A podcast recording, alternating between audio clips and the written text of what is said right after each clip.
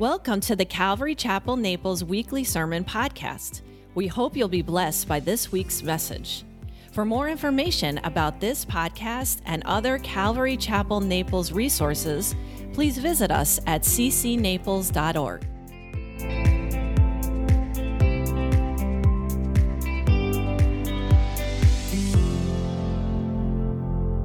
Hello, hello. All right, there we are.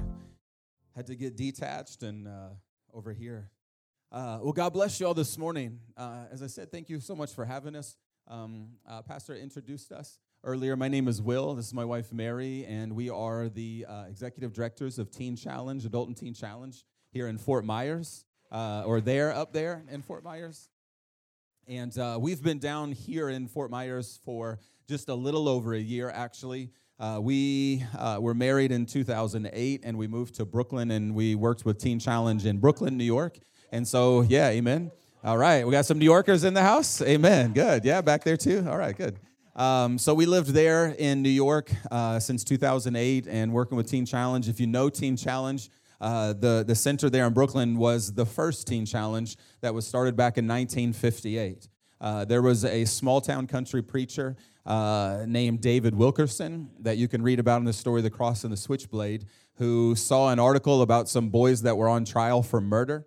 And when he saw that and he looked in their faces, he believed that he heard God tell him to go to New York and save those boys.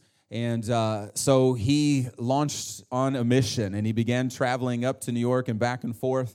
He walked into the courtroom, and he was had full intention on trying to get to those boys because the Lord had told him so. And he asked if he would have the opportunity to speak to them, and of course they wouldn't let him do that, and basically told him to leave, and as he was leaving the courtroom, the press that was outside said, "Hey, preacher, you know, what's that in your hand?" And he lifted up his Bible, and they snapped some pictures. And you can read in the story back in the 50s, and it talks about what happened in the courtroom that day, and it said, "Certainly we have seen the last of this poor, misguided soul." And the problem with that is that the battle belongs to the Lord, right? Just like what we said. And since the battle belongs to the Lord and he stayed committed to what he believed that God had called him to do, he didn't shrink back when it didn't turn out the way that he thought. He didn't despise the days of small beginnings like we read about in Scripture, and he kept pressing in. Got a little encouragement from his grandfather, who told him to suck it up and just keep going. If God called you to it, he's going to walk you through it. And so he kept going and kept ministering. He had a miraculous interaction with a man named Nicky Cruz on the streets of Fort Greene. And Nicky gave his heart to the Lord, and Israel, the leader of the gang, gave his heart to the Lord. And then the rest is history. And now, over 63 years later, Teen Challenge is not just 8 boys that were on trial for murder in the 50s. Now we have almost 300 centers here in the United States for men, women, and teens. And we have almost around 1,400 centers around the world, all over the world, because of one person hearing the voice of the Lord and committing himself to it.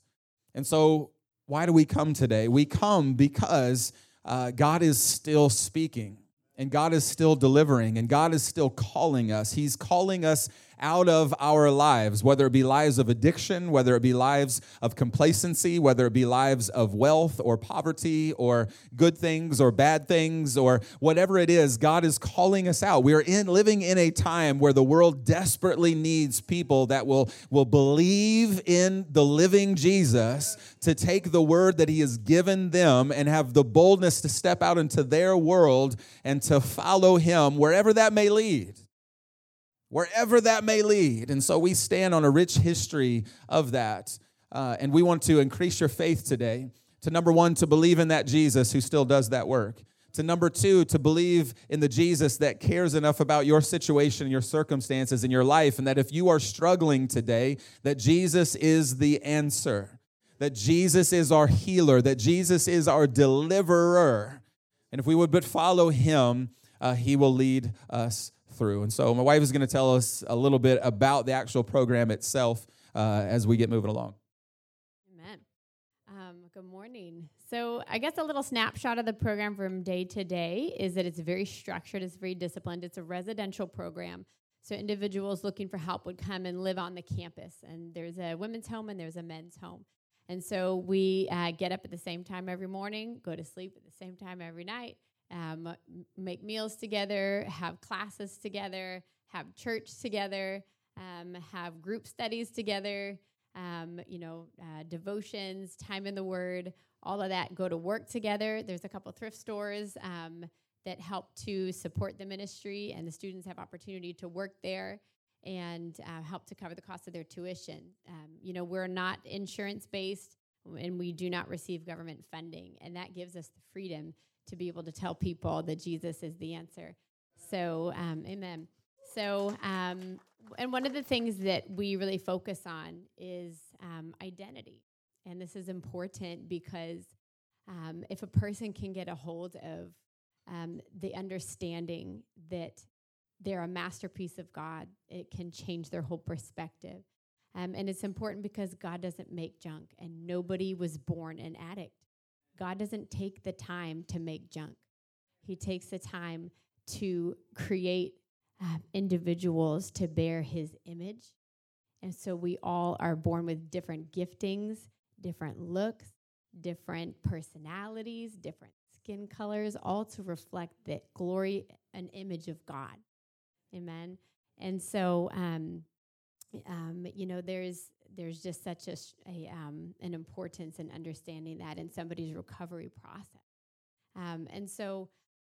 As Will said, we were, one thing. So sin has a way of hiding who you really are, right? In addiction or any sin, really, if you get deep enough into something, it just has a way of really covering up who you really are as a person and who God made you to be. We hear that frequently, people coming into the program and they get so deep into addiction. I don't even know who I am. And so, when we come to Jesus and we begin the healing process, and we begin to, uncover all that's been done and go through repentance and go through change and, unlearn all of the bad habits and learn new habits and healthy habits, we begin to see this is who was in there all along, right? And so, as Will said, we came from Brooklyn, and I was in the office one day with one of our little boys. We've got three kids, three little boys. And at the time, my youngest was 3, and his name is Micah. So I'm hanging out in the office with Micah, and we have an intern up in Brooklyn named Ricky. And, the boys know him, and they're friends with him. And Ricky was on one of our brochures for Teen Challenge, and it was sitting in the office, so Micah was looking at it. And a lot of times we use before and after pictures once people come into the program because the transformation on the inside is just so great. You can see it on the outside, and it's like really something when they come through and graduate at the end. And so Ricky's picture before and after was on there. And so Micah was only 3, and he doesn't have that language yet, right, or understanding of the concept we see as before and after, right? So in his understanding, he looks at the picture, and he points at the old one, and he goes, the old Ricky. And he's, like, looking so confused, like, who is this guy, right? So he looks at the before picture. He goes, that's the old Ricky. And then he looks at the after picture, and he goes, that's the real Ricky. And it says in Colossians 3:3 in the NLT version, for you died to this life, and your real life is hidden with Christ in God. Amen. Amen. And so that's a bit about who we are. It's we don't typically call ourselves a rehab because we're not trying to get back to a place. We're looking for life transformation. That's our mission, our vision is to put hope within reach and offer life transformation through Christ-centered programs. And ultimately, we are part of what is called, where there's Teen Challenge USA, and then there's the Southeast region. And so we're under the Southeast region. Within our region, there's 20 centers that are part of that same region. 6 of them, soon to be 7, are adolescent centers, meaning 12 to 17. And then 14 of those are adult centers, some men's and some women's. And then, of course, we're fortunate enough here in Fort Myers to have a men's home and a women's home. And so we can help anybody that is struggling, man or woman. And then we can also help connect those that have teens that are struggling with our partner facilities as well that we are in regular contact with. And so we're here to help and to here to serve. A couple of things, announcement things for us, and then what we're going to do is we're going to have a couple more songs. We're going to share some testimonies. We're going to have a skit. We're going to dig in just a little bit to the Word. Is we have actually a gala that's coming up November 12th, Friday, November 12th. It's up in Fort Myers at the Crowne Plaza, and it starts at 7 o'clock, and it's going to be an awesome opportunity to really come and celebrate the things that God has done for this last year. Again, we've been here for a year, and so it's going to be our first one to celebrate and to connect with people, and so we would love to invite everybody. You can talk to our table out at the back, and they'll have information about that. Tickets are $35, and there is opportunity, obviously, if you buy a table. The price of that comes down, but we'd love to see you there. We have a sponsorship opportunities for monthly sponsorship that you can get information about. There are things at the table that you can purchase to help support the program. But very importantly, what we would love for everybody to do is to grab some brochures, because those are an easy tool that you can use when you come into interaction with somebody that needs the hope of Jesus, that are struggling from addictions and life-controlling issues, and you can give them that and say, here is a place where you can find hope. Here is a place that will walk with you through your struggles and through your trials, and you can even help to get them to us. But take something. Oftentimes people know, well, what can we do? That's a very easy thing you can do, is be equipped with something that you can put in somebody's hand. Amen?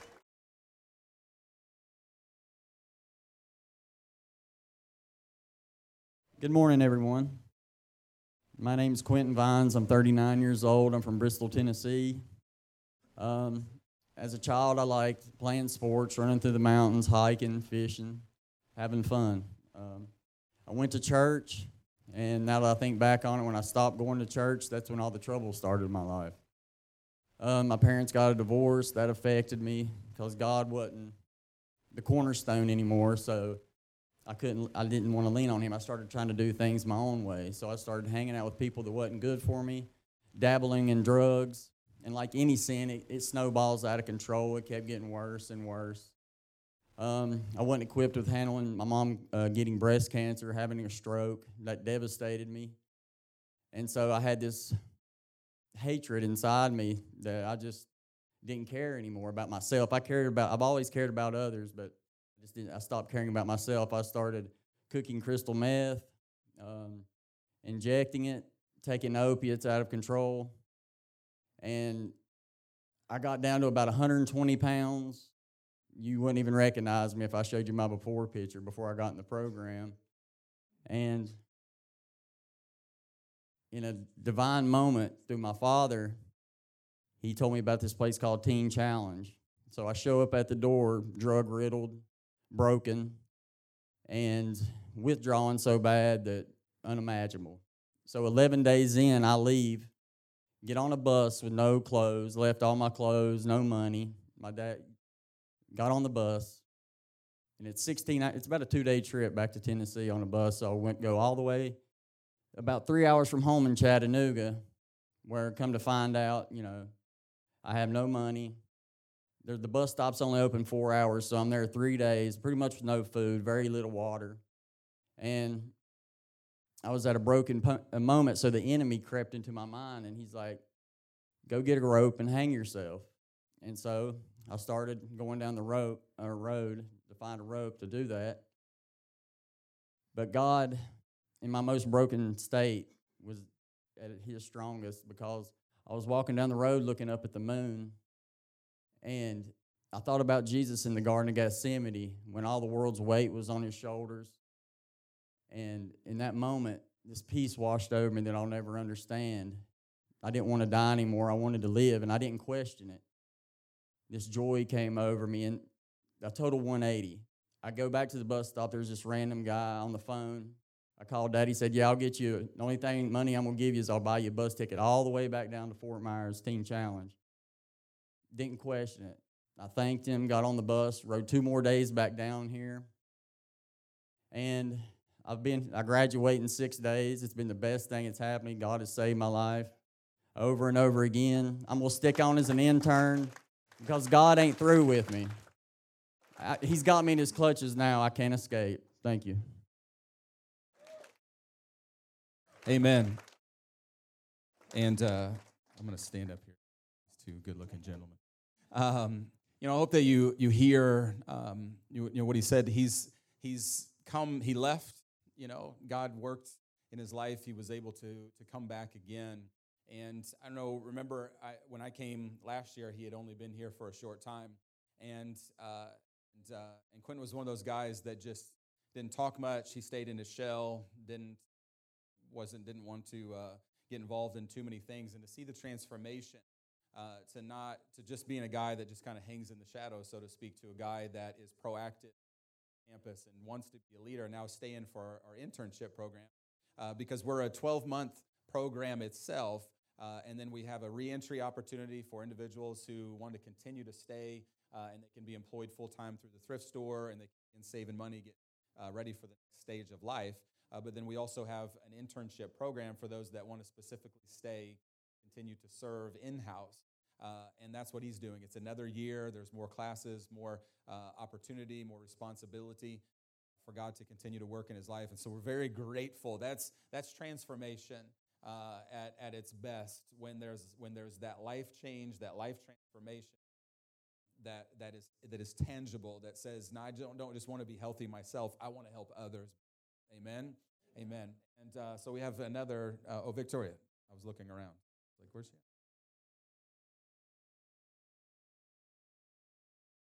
Hi, guys.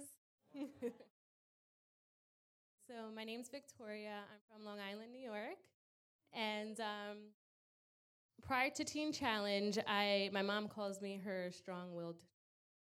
So I had a great, my parents are great, hardworking individuals. My mom, we grew up Catholic and then changed over. She was a born-again Christian, and then the church she attended had Teen Challenge, but never in my life did I ever think I was going to be sitting in a seat as a student. So growing up, school, I was very good in school. Life was good. Started working at 14 and just been dedicated, very good in school, very driven and work-oriented. And so I was consumed by the world. I loved money. I loved materialistic things. And I loved to run wild. So that's what I did. And after a while, it just started to catch up to me. I became very exhausted with my life. I was working all day, and then I would just party at night, and that became my routine. So after alcohol was my addiction, and so I got to a point where I was drinking on a daily basis. And before I came to Teen Challenge, I remember working at home, and I was just on my laptop working and drinking at the same time. And so I looked in the mirror, and I was just like, what have you become? Like, what is this? I just was lost. Everything that I bought and had that I thought would buy my happiness, like, I was truly empty inside. So the Holy Spirit came upon me and said, look up teen challenges near you. And so I did, and called, made an appointment, and I entered the next day. And so for the first couple of weeks, it was very hard. I didn't know what type of decision I made. I never really truly did my research. So I was just like, oh my God, so what is this? But since I've made the decision, I have this immense peace. I struggled with anxiety a lot and a lot of depression. And so that's why, when I drunk, it would just take that feeling away. But now with the love of Christ, like, I don't even desire a drink anymore. I pray nonstop, and the Holy Spirit just fills me, and his peace is more than any drink I've ever had can ever do for me. So I'm super thankful for this program. So I've decided to, not be so follow my own will, but follow the will of God. And so I've decided also to stay on for an internship program with Teen Challenge, and to just follow what God has called me to do, and be a light to others. So I follow a scripture that it's Jeremiah 29:11, and it talks about God having a plan for you, and a plan to prosper you, give you hope and a future. And so that's what I look for now. So thank you so much. Amen. And she's not She's not strong-willed. I don't agree with it. No, it's okay. It was amazing is because, you know, we lived and worked in Brooklyn, and the same church, actually, my wife and I, Mary and I, years ago, we actually led worship there. We partnershiped a lot with them. They had a teen challenge that was connected to them, and I know the pastors of that church very well and knew her family. And then so they actually moved down here, and then when they contacted us and then walked in the door, it was like, wait, what? I thought we left New York. So it was like, it was awesome how God works out connections. But I hope you hear in the testimonies, you know, there's some very key things that we all have to think about and remember. In our mission statement, we talk about offering hope, putting hope within reach for those men, women, boys, girls, for addictions and life-controlling issues. Addictions, everybody pretty much understands. Life-controlling issues, not so much. Because there's a lot of people, and I would say the majority of people in our society live under life-controlling issues. And whether you know it or not, even just the way things are in society right now can be a life-controlling issue. Dealing with COVID and dealing with all the political stuff and dealing with everything that's going on, it can become a life-controlling issue when it begins to have us live in certain ways, whether it be in anxiety or fear or worry, or and then it can manifest in different ways. For Quentin, one of his life-controlling issues was the health and the struggles that his mother went through, the stroke and all of those things that began to control his life, question life, determine decisions he was going to make and how he was going to cope with those decisions. For Victoria, it was different. It was the things that she had acquired, and it was pursuing life and fulfillment and satisfaction by things outside of herself. And ultimately, that's what gets us all into trouble when we think that it's going to be something out here that's going to satisfy or fulfill something that's in here. And the problem is that our society is built upon that. And we're taught at a very young age in school, or whether it be social media or whatever the case is that I feel some kind of way, so I've got to do something about it. I need approval. I need acceptance. And so I've got to make a video and put it online. I've got to join an app and perform for everybody. I've got to do this. I've got to succeed. I've got to get the grades. And then when those things aren't enough, then I've got to go and drink to be satisfied. And then I've got to do the drugs. And I've got to. And it just continues to become more and become more, because we think that we've got to in order to satisfy. Well, there's one thing that brings satisfaction, and Jesus talked about it in Matthew. If we hunger and thirst for righteousness, we shall be satisfied. Why? Because the way that Jesus brings satisfaction, and the only true satisfaction, is when it comes from the inside. Hunger and thirst for righteousness. Righteousness is not something that we find. Righteousness is something that's imparted to us, right? Jesus knew no sin, but he became sin for us. Why? So that we might become the righteousness of God. We don't do that. We become. Life is not about doing, it's about being. And so until we get to a place of being, we will constantly be in search, and then it begins to manifest in so many different ways. And so we find ourselves here at having manifested in addiction and manifested in so many different things. But I could ask the question this morning is, how is it manifesting in your life? Your marriage can be a life-controlling issue because you have dissatisfaction, you have disunity, you don't communicate, you don't get along with one another, you're fighting, and your kids see it, and you're making decisions, and things are falling apart. Guess what? Life-controlling issue. You could be having problems at work. You could have lost your job. You could be facing struggles paying your bills, or whatever the case is. Those are life-controlling issues because they begin to determine how you're going to act, live, walk, talk, breathe, the decisions you're going to make. And Jesus all the while stands with arms open wide and says, "Come to me, all you who are weary and heavy laden, and I will give you rest." That has to do with laying down your performance-driven life, that you can come to me so that I may satisfy what you've been longing for. Amen? Whether it be religious, whether it be in any other way. And so that's what we're here to declare today, that Jesus is enough. You are enough, forever enough, more than enough. We want you to know that today. Believe that and have faith today that is the Jesus that is for us. And so, all right, you guys can have a seat. Sorry, I got a little preachy there for a second. I'll do that. You should just grab the microphone from me, bro. The guys now, we have a skit for you entitled Barabbas. And it's a really powerful skit. And then they're going to do that, and then I'm going to share a few things from the Word, and then we're going to have one more kind of collective testimony song before we close out today. But I guess you want me to have it started, or you'll tell them to start it.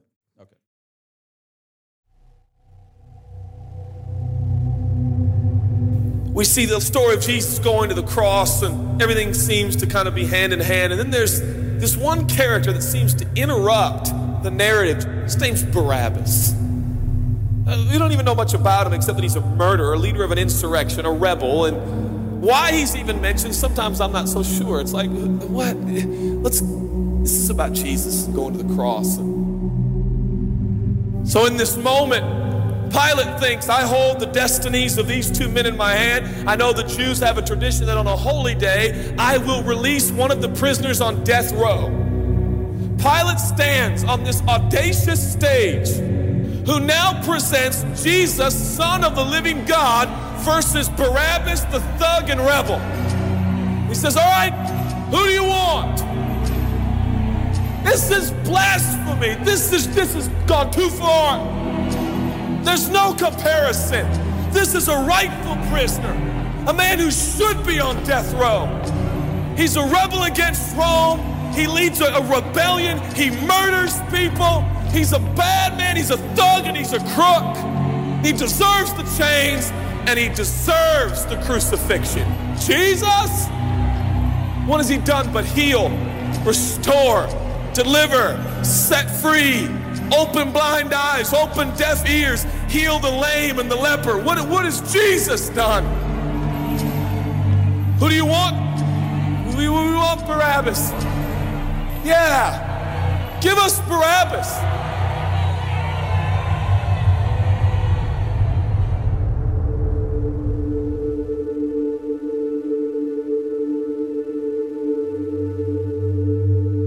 They give us Barabbas. The Roman soldiers come up and they put the key in and they unlock Barabbas from his chains and shackles, and he walks down the platform, welcomed by all of his thug friends. Yeah, the people love me. Yeah, that's right. I don't even know who this Jesus guy is, but all I know is my people love me. There seems to be no conscience in Barabbas. There's no record of him turning to Jesus and saying, I owe you everything now, for you have set me free. No, I don't see any of that in Barabbas. And God knew that. Jesus stood there, silent, for he knew the will of the Father. He said, it's fine, Father. Let him have Barabbas. For Jesus knew that the Father would have to treat Jesus like Barabbas so he could treat Barabbas like Jesus. Barabbas thought it was the people that set him free. No, no, no, no. It was the love of the Heavenly Father.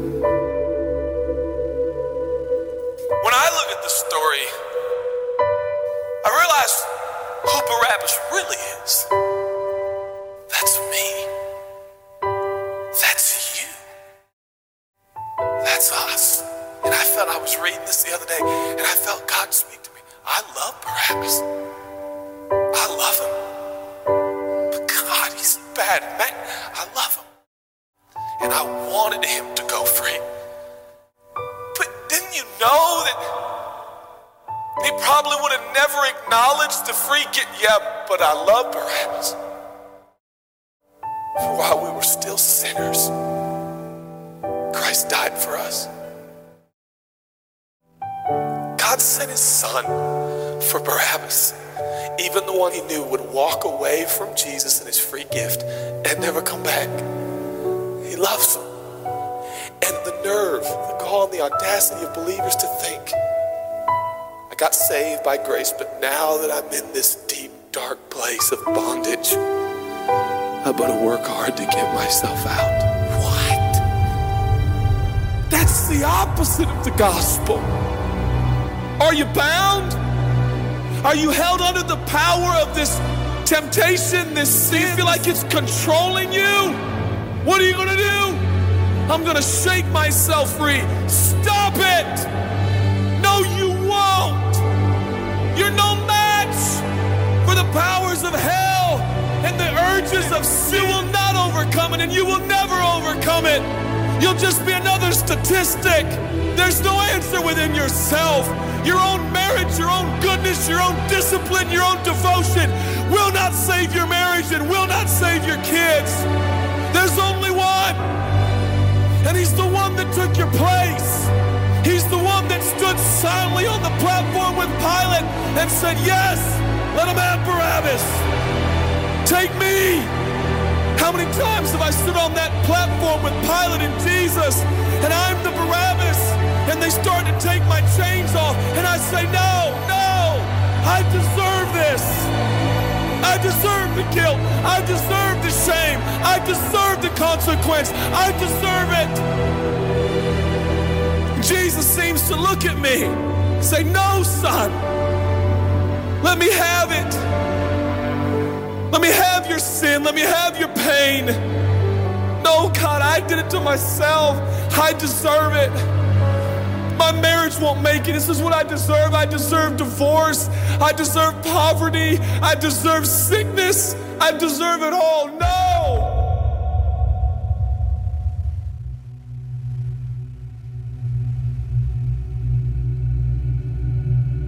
God, I'm so ashamed. Give me your shame. But God, what if I do it again? I'll still be here. Oh, God, I don't want to hurt you. I love you. I don't want to do this anymore. Give me your sin, son.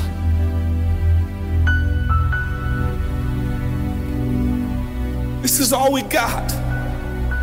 It's all I got. It's all you got. We can play games. We can play church games. We can pretend like some people are better than others and that's why they're blessed, or we can all come to the honest conclusion that it's God. And it's God alone. The greatest challenge is not your discipline, your devotion, your focus. Your greatest challenge is believing the gospel. Could it be that there's a God with a love so scandalous, so wide, so deep, so vast, so high, so expansive, so welcoming, so inclusive? Let me have your sin, son. Okay. And I give him my sin. And I stand in this empty space of forgiveness and acceptance while Jesus walks off to the cross that I deserve. I see him walking to the post to be whipped. As I stand a free man, all the attention is turned now. And I feel the love of God saying, go, son, live your life. I'll pay the price. Where did we get off thinking that we were going to set ourselves free? It's still Jesus. It'll always be Jesus. It'll never stop being the power of Jesus. If his blood is sufficient for your salvation, his blood is sufficient to sustain you through every challenge and every sin and every temptation. Jesus is enough.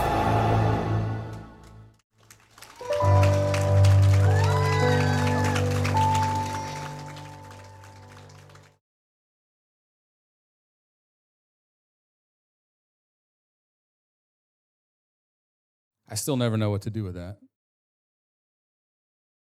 You know, when I think about, I don't know, I get caught up in two places because I get caught up. There's a problem in my mind thinking about Jesus loving Barabbas. I just don't think that we consider that in the story because we're just so concerned with how bad. You know, well, of course, he's a bad guy. He's the antagonist in the story. He's getting what he deserves, and he's just there for just a blip. And, you know, it's easy to just kind of cast him away, but to think if Jesus loves me, he also loved Barabbas. He loved him in the moment when he was being set free. And how could I even think about in a moment knowing that somebody else was taking the freedom that if I truly deserve, like how, what would I think in that moment? But to know Jesus was willing is an amazing thought. And And then additionally, I always get caught up in, well, what if I do it again? And Jesus says, I'll still be here. Because I think that each and every one of us, the testimony of our life is we've done it again. You know, whatever it is, we've done it again. Here we are again. Or maybe it's something else, but yet we've struggled again and wondering if the love of Jesus is enough. And the love of Jesus will always be enough. I just believe that if you have a breath in your lungs, that every intention that God has is to get you to a place of salvation. He is patient with us, right? Longing for everyone, and it's a difficult thing to be able to trust in the grace of the Lord to be enough. One of the things, I just want to read a quick scripture, and then we're going to close with a song. One of the things that we've kind of been talking about for the last several weeks on campus is just the idea of water and how Scripture uses the idea of water, wells and things like that to communicate truth. And there's one thing that if you read through Scripture, that water helps us to understand is like a source. Like God is our source. He's our source of life. He's our source of provision. He's our source for salvation. There's just so many different things. He washes us clean and all of that sort of stuff. And in keeping with kind of what we've been talking about this morning. There's two scriptures in Jeremiah chapter 2, verse 13. It's two lines to one scripture, where Jeremiah is a prophet that's talking about the coming destruction from Babylon, and it would be the destruction of all destructions. This was like the last straw and the place to where ultimately the people would find themselves really kind of lost for words to understand, like, what just happened? How did this happen? How do we get to this place? And what God says and why that they are going to be under this destruction, I think, is very powerful. In verse 13, it says, "For my people have done two evil things." Interesting word, evil things. "They have abandoned me, the fountain of living water, and they have dug for themselves cracked cisterns that can hold no water at all." Or your translation might say broken cisterns. Now, I find that to be a very powerful statement because if I were to sit here and think, well, if they have committed evils against the Lord, and I would come up with a long list of sins. They have been guilty of this. They've done this. They've done that. But when God says that they have committed two evils, he doesn't go into a long list of sins. He goes, basically, these are sort of mirrors of the first two commandments. Thou shalt have no other God before you, and thou shalt not make any idols, right? And so what we see sort of is the foundation of all of the brokenness and all of the sin is this statement right here. They have abandoned me, the source of living water, and they have dug out for themselves broken cisterns that can carry no water at all. And so essentially they have had other gods before. They have had something else as their source. And ultimately you go back to the beginning. What was the problem in the garden? God wasn't just angry that Eve ate an apple. What we see is a depiction of a couple of individuals who chose another source. They rejected God and they chose a source that would hopefully deliver to them what it is that their hearts desired. And this is one thing that God declares in His Word is evil. When I think of evil, I think of murder. I think of all of these different types of actions and sins. And maybe even we can throw doing drugs in there with the way that we think about it. But God says, well, what is evil is abandoning the source, right? That's evil, because once you abandon the source, Now you have a thirst that is unquenchable that will lead you to do whatever is necessary to try to satisfy that unquenchable thirst. And if you have a thirst that is unquenchable, it means that it will lead you to the deepest, darkest places because you are in such a search to find some kind of thing that will satisfy. But it's unquenchable. So that means the depth of my depravity to try to satisfy that thirst will only go deeper and deeper. And so we find ourselves in places with sin manifesting because we have decided on another source. We didn't trust God. We didn't believe in God. We didn't live under His grace. We didn't live under His love. We didn't live according to His power and His provision for our life. But what have we done? Well, when we reject the source, the living water that has the ability to sustain us, that has the ability to wash us, that has the ability to provide for our needs, then what are we left to do? Well, we go and we dig for ourselves broken cisterns that can hold no water. And if you know anything about the ancient culture, they would dig wells where they found water.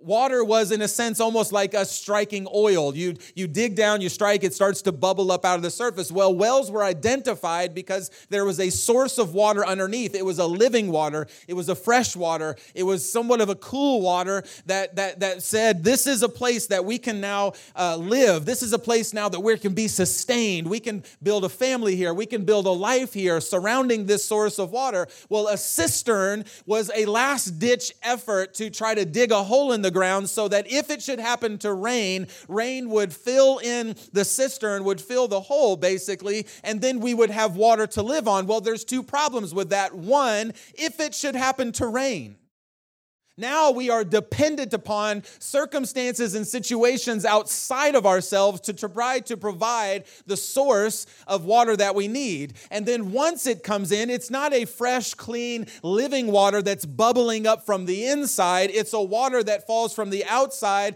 and it's not necessarily the most clean or the most refreshing type of water. And then the even greater problem with this is that if my cistern has a crack in it, it means that everything that falls down that I've been dependent upon and that should just so happen to fall my direction goes into what I have built for myself, and it all leaks out of the bottom and I have nothing.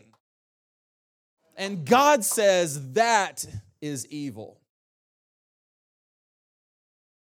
We get so in our heads about trying to define for ourselves this sin and that sin and doing this and living in shame and having all these things. The Bible says that all of those things are manifestations of evil, being that we reject God as our source. We don't trust Him enough to satisfy us and to deliver us and bring us to a place of victory, and then live out of that victory. And we go running and we dig cisterns for ourselves and we try to catch water, and everything that we try to catch, it just constantly eludes us.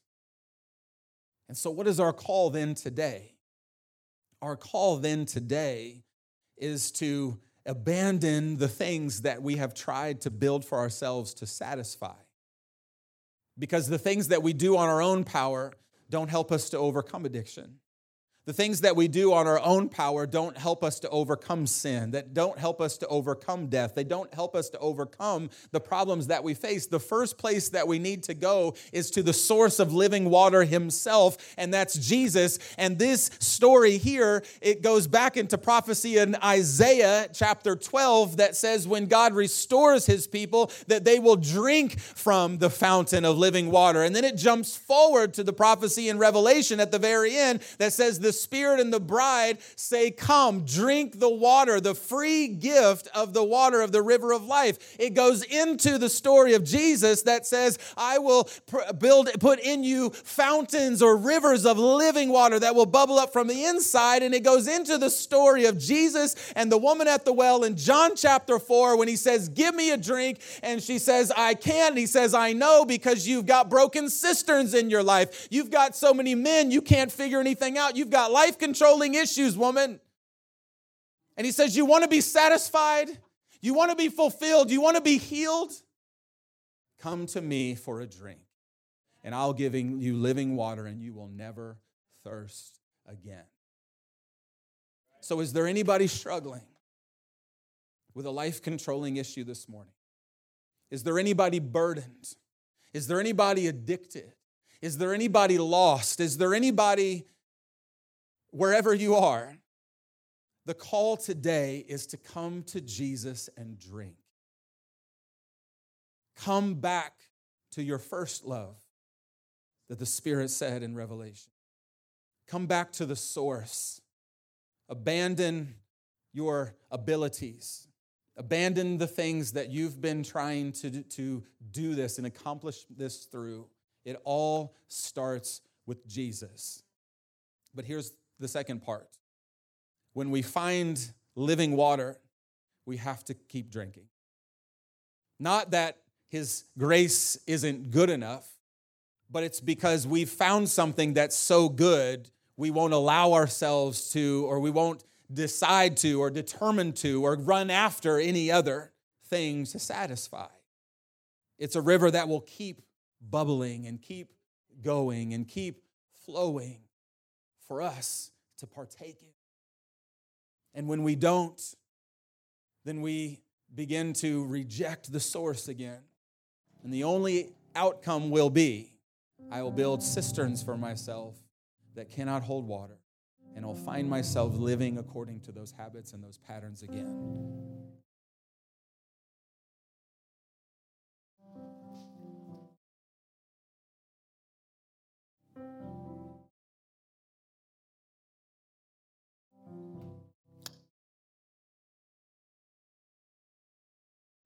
Wow.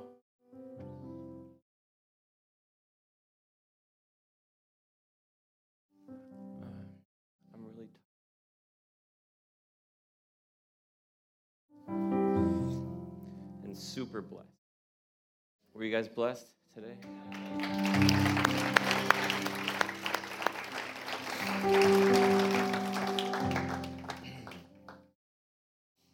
Will you guys just pray with me? Heavenly Father, what an amazing reminder today.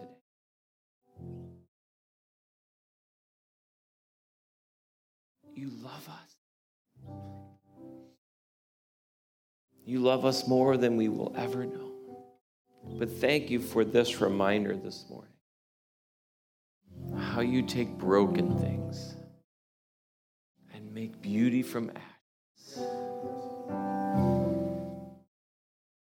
Lord, I pray if there is anyone here today that is struggling still, Lord, that today would have been a reminder that you're here and that you love them. And Lord, even if they sin and sin again, that you're here. Your love is more than enough. It's everything.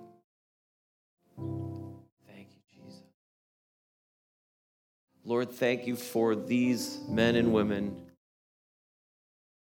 who stand before us right now. Lord, thank you for their example to us, for their courage, and for them, for the brokenness in their lives, that they came to be made whole by you, Jesus. Thank you, Lord. Lord, thank you for this program, this organization that just stands with open arms, willing to accept anyone who comes broken and ready to be mended, restored. Thank you, Jesus. And Lord, I pray as we go out of this place today, Lord, we would take this message of love and grace that we've been looking at so closely, Lord, and we would take it out of these doors, and we would go out and be the church outside of this building, the hands and feet of Jesus, loving like you love. Lord, I pray for this body that you would give us ears to hear as you hear, and eyes to see as you see, and hearts that love as you love. Lord, I just thank you. I thank you for the freedoms that we enjoy right now and for this time, Lord. But Lord, I have an expectation of heaven, and I look forward to your return. But Lord, I pray, and selfishly, I'd like it to be right now. Lord, I pray, and I know that it will be in the fullness of your timing, in your perfect time, Lord, because if you haven't returned, it's because there are those out there who you know need to hear. Use us, Lord, in that way. Use us, Lord. Help us to hear and to know your direction. We might walk in that way in obedience, Lord. A tool in your hand, in the hand of the Master Creator, Lord. So we thank you, Jesus. I pray your blessing on this group and on this body, Lord. And Lord, use this body, use this church for revival in this town and beyond, Lord. Thank you, Jesus. It's in your name, Lord, we pray. Amen. Amen.